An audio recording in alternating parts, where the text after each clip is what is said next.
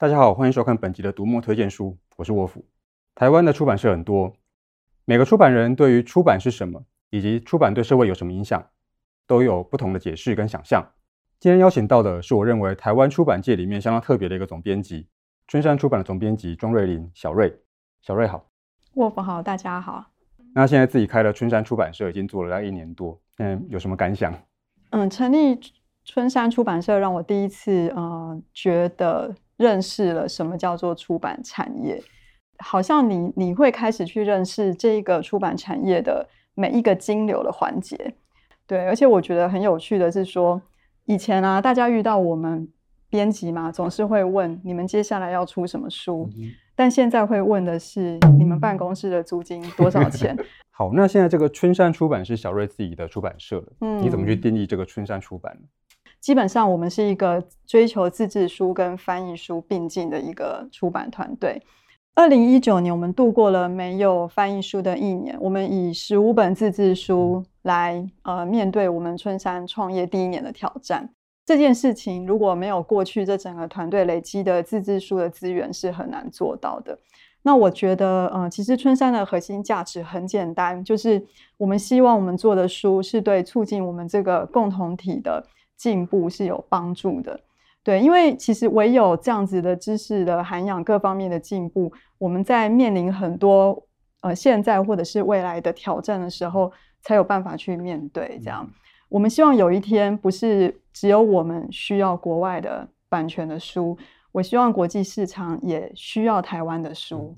对，我一直很喜欢小瑞的选书，那今天请小瑞来就帮我们介绍几本春山的出版品。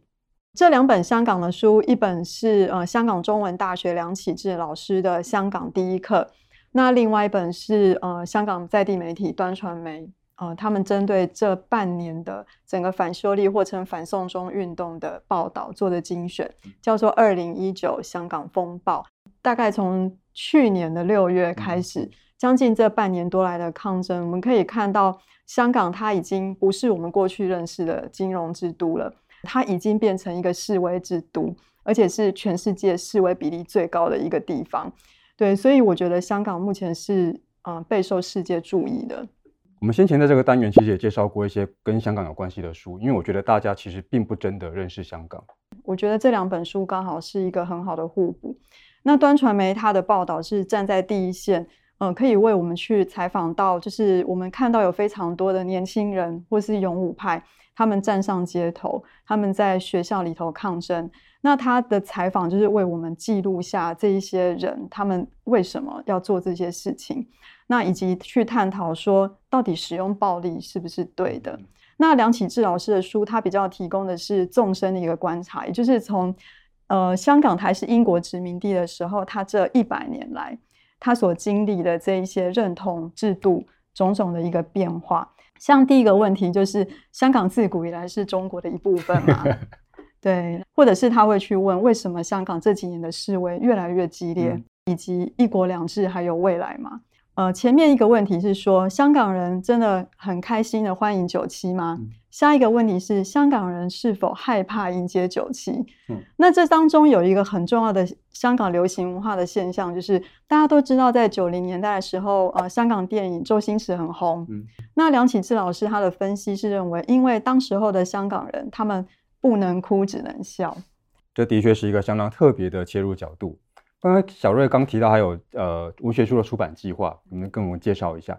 嗯、首先要跟大家来介绍，就是字母会这个计划，其实我们终于要出完最后的七个字母。那字母会顾名思义，它就是从 A 到 Z 有二十六个字母。那策划者杨凯琳老师，他是学法国哲学出身的，所以呢，他把每一个字母用一个法国哲学的概念来加以定义。然后由骆以军、呃胡淑文、陈雪、童伟格、黄崇凯、严忠贤他们六个小说家为这每一个字母写五千字的短篇小说，也就是他们完成的时候，他们都写了二十六个作品，嗯、哼加起来其实就是一百六十几篇的短篇小说。这是一个非常庞大的一个出版计划。那在今年二零二零年的一月，我们会把最后七个字母出完。字母会这些作品。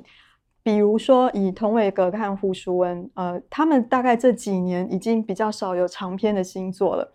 所以可以说他们这几年最好的作品就是在字母会。嗯那我在这里呃，先跟大家推荐小说家胡淑文写的 “U” 这个字母，它的意义是单义性。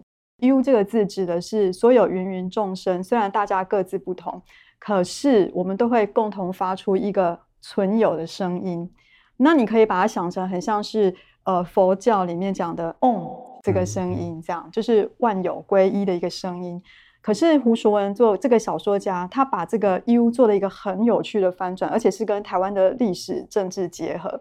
他把威权时代只能有单一声音这件事情，把它视为一种单一存有的声音。嗯、对，所以在这种威权时代之下，所有人都只有一种声音啊，那不就是万有归一吗？嗯、他用台湾的政治历史去翻转了杨凯琳的定义。也就是万有归一这个含义，它不是那么正面的。嗯，它有时候在威权时代的控制下，它也让所有的存在物都只能发出一种声音。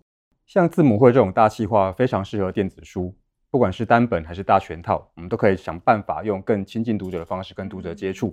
另外一个企划也非常有趣，是嗯、呃，我们跟国家人权馆合作的台湾白色恐怖小说选集。那这个选集，它是由小说家童伟格跟胡淑文他们在三百多个作品当中挑出了三十篇作品，表现就是台湾的呃戒严体制的一个变化以外，它其实也是重编了台湾的文学史。这一套选集，它的卷一的开场之作是郭松芬的《月影》，那卷四的压轴之作是赖香吟的《暮色将至》。当中很特别的是，也收录了很多其实现在已经绝版的重要作品，像邱永汉先生一九五五年得到直木赏的作品《香港》也在这里面。嗯、这套选集它另外一个有趣的地方是，呃，两位主编并没有局限白色恐怖的一个意义，而是把作品的一个选择扩大到很多其他的层面。我觉得透过这一些作品，是可以让大家重新认识这些。呃，他这些作家所描述的那个历史现场到底是什么？那我觉得小瑞选书一直让我觉得很有趣的，就是你非常关注跟台湾有关系的东西。嗯，对，就像说，呃，二零二零年今年嘛，三月我们也会出版《百年追求》作者老师呃吴乃德，他会写的一本叫做《台湾最好的时刻》，他其实是在讲四十年前一九七九年的美丽岛事件，是一个非常风声鹤唳的一个时代。嗯可是老师认为，我们回过头来看，可以说没有美丽岛的发生，就没有后来的民主化。那所以吴乃的老师才认为，呃，这是台湾最好的时刻。那另外一本跟台湾比较历史比较相关的书，那它是由呃台大台文所的苏硕斌老师策划的，就是统一那四年，也就是一九四五到一九四九年。我们曾经跟中国是统一的，嗯嗯。那在那四年里面，本省外省人怎么样曾经想要合作，但是因为碰到一九四七年二八事件的发生，这些合作的情况终将破灭。这样，嗯、对，所以呃，基本上我们会希望从这样子的书写的角度来回应这些台湾的问题。刚刚小瑞提到说，二零一九年是呃全是自制书，没有翻译书，嗯、所以二零二零年还是没有翻译书吗？嗯、呃，会有的。那其中就是。包括像经济学的一个书单，会是我们呃今年特别要着力的翻译书的的系列。那呃，我可以先介绍其中很重要的两本给大家认识。那有一本是真实乌托邦的作者 E.O. Wright，他的呃如何在二十一世纪反对资本主义。他在这本书里面讲的，并不是要彻底的推翻资本主义，而是我们如何用很多的方式在各个领域去改良资本主义。嗯，那另外一本就是呃，去年九月刚得到诺贝尔经济学奖的呃两位经济学家，他们是一对夫妻档。那为什么他们这次要写艰困时代的经济学呢？是因为他们认为现在第一世界所谓先进国家也开始出现了很多。比如说，因为全球化，呃，快速的发展以及不平等问题的加剧，呃，它都带来了很多呃政府跟人民之间不信任的问题。所以他们认为，呃，更应该要把过去研究第三世界的这些方式拿来研究第一世界。他们几乎为当代各样的经济问题整理了几十年来重要的经济学研究，比如说。呃，当一个国家接收难民，是不是会造成当地经济水准的下降？嗯、这也是现在很多国家在讨论的问题嘛。是可是他说，基本上过去的经济学研究已经证明，呃，收容难民并不会带呃带来就是当地经济水准的下降，嗯、甚至当地的经薪资也不会下降。嗯、所以我想他们是希望可以在理性的基础上为当代的很多争议提出解释。这个书单听起来都相当精彩。那有没有哪一个作家是小瑞一直想要合作，但是还没有机会的？有啊，赖香吟。就讲的非常直接。对，事实上，在台湾的作者里面，要能够兼具文学和历史这样子的跨领域书写的人不多。嗯。那他又能够把这样子的文学评论写得如此的美，对，那我想就是这会是我非常心仪的一个作家。那有机会，我会非常想跟他合作。希望赖香吟也收看了这一集的读墨推荐书，然后赶快来跟小瑞合作。